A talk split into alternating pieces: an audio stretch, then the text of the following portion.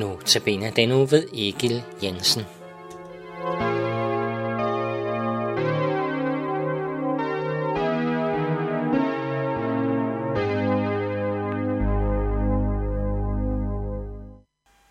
Jeg tror, de fleste mennesker gerne vil tro på, at der er et liv efter døden.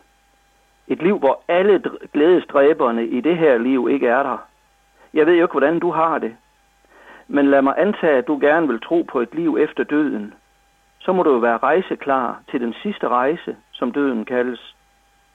Til enhver rejse, der forbereder vi os jo inden afrejse. Vi skal have passet i orden. Vi læser også om det land, vi skal til. Og du kender måske også bøger, som turen går til. Øh, billet med mere skal der også på plads. Og øh, der skal gøres forskelligt, inden vi når til det her rejsemål. Hvis du tager ud til øh, København Lufthavn uden pas og billet og siger, at du vil til Tyrkiet, jamen så bliver du afvist. Derfor spørger vi, hvordan kan vi os klar til den sidste rejse, som vi i øvrigt regner med, bliver, når vi bliver gamle. Det er der så mange eksempler på, ikke sker. Gamle kan dø, eller skal dø, men unge kan dø.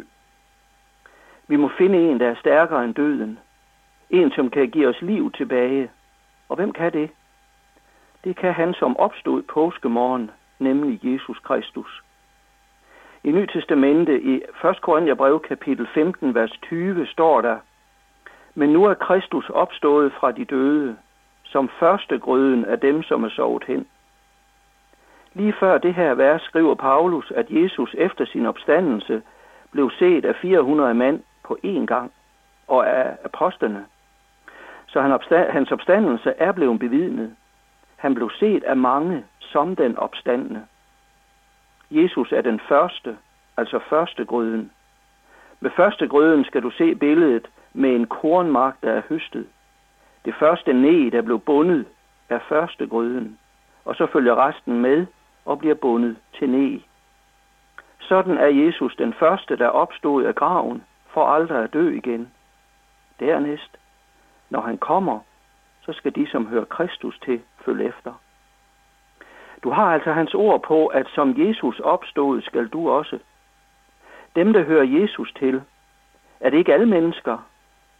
Nej. Jamen, hvem hører Jesus til? Bibelen siger, at det er den, som er døbt og tror på Jesus. Jesus siger det sådan i Johannes 11, vers 25, at den, der tror på mig, skal leve, om han end dør. At tro på Jesus er ikke, så mange tror, at kunne præstere et pænt liv, eller have gode traditioner, som Jesus så gengælder med evigt liv. Sådan er det ikke. Hvis du er døbt, er du kommet ind i Guds familie, fået Gud som far. Du blev døbt til at tilhøre den korsfæstede Jesus Kristus. Men vil du tro på ham, du er døbt til at tilhøre? Vil du tage imod troens gave? For troen er ikke en præstation for din side, men en gave fra Gud til dig. Har du ikke troen, så bed om at få den. Hver den, som tror på mig, skal leve, om han end dør. Det siger Jesus også til dig nu. Nu er pas og billet klar til den sidste rejse. Og så må du læse Turen går til, altså Bibelen, som fortæller dig om Jesus og alt det, han har gjort for dig. Og her vil du se, hvilken kærlighed han omslutter dig med. Alle mennesker skal opstå, for døden er besejret. Den kan ikke holde på de døde, når Jesus kalder dem ud af deres grave. Så den sidste rejse fører os foran Gud. Derfor er det vigtigt, at du er rejseklar til den himmelske destination. Amen.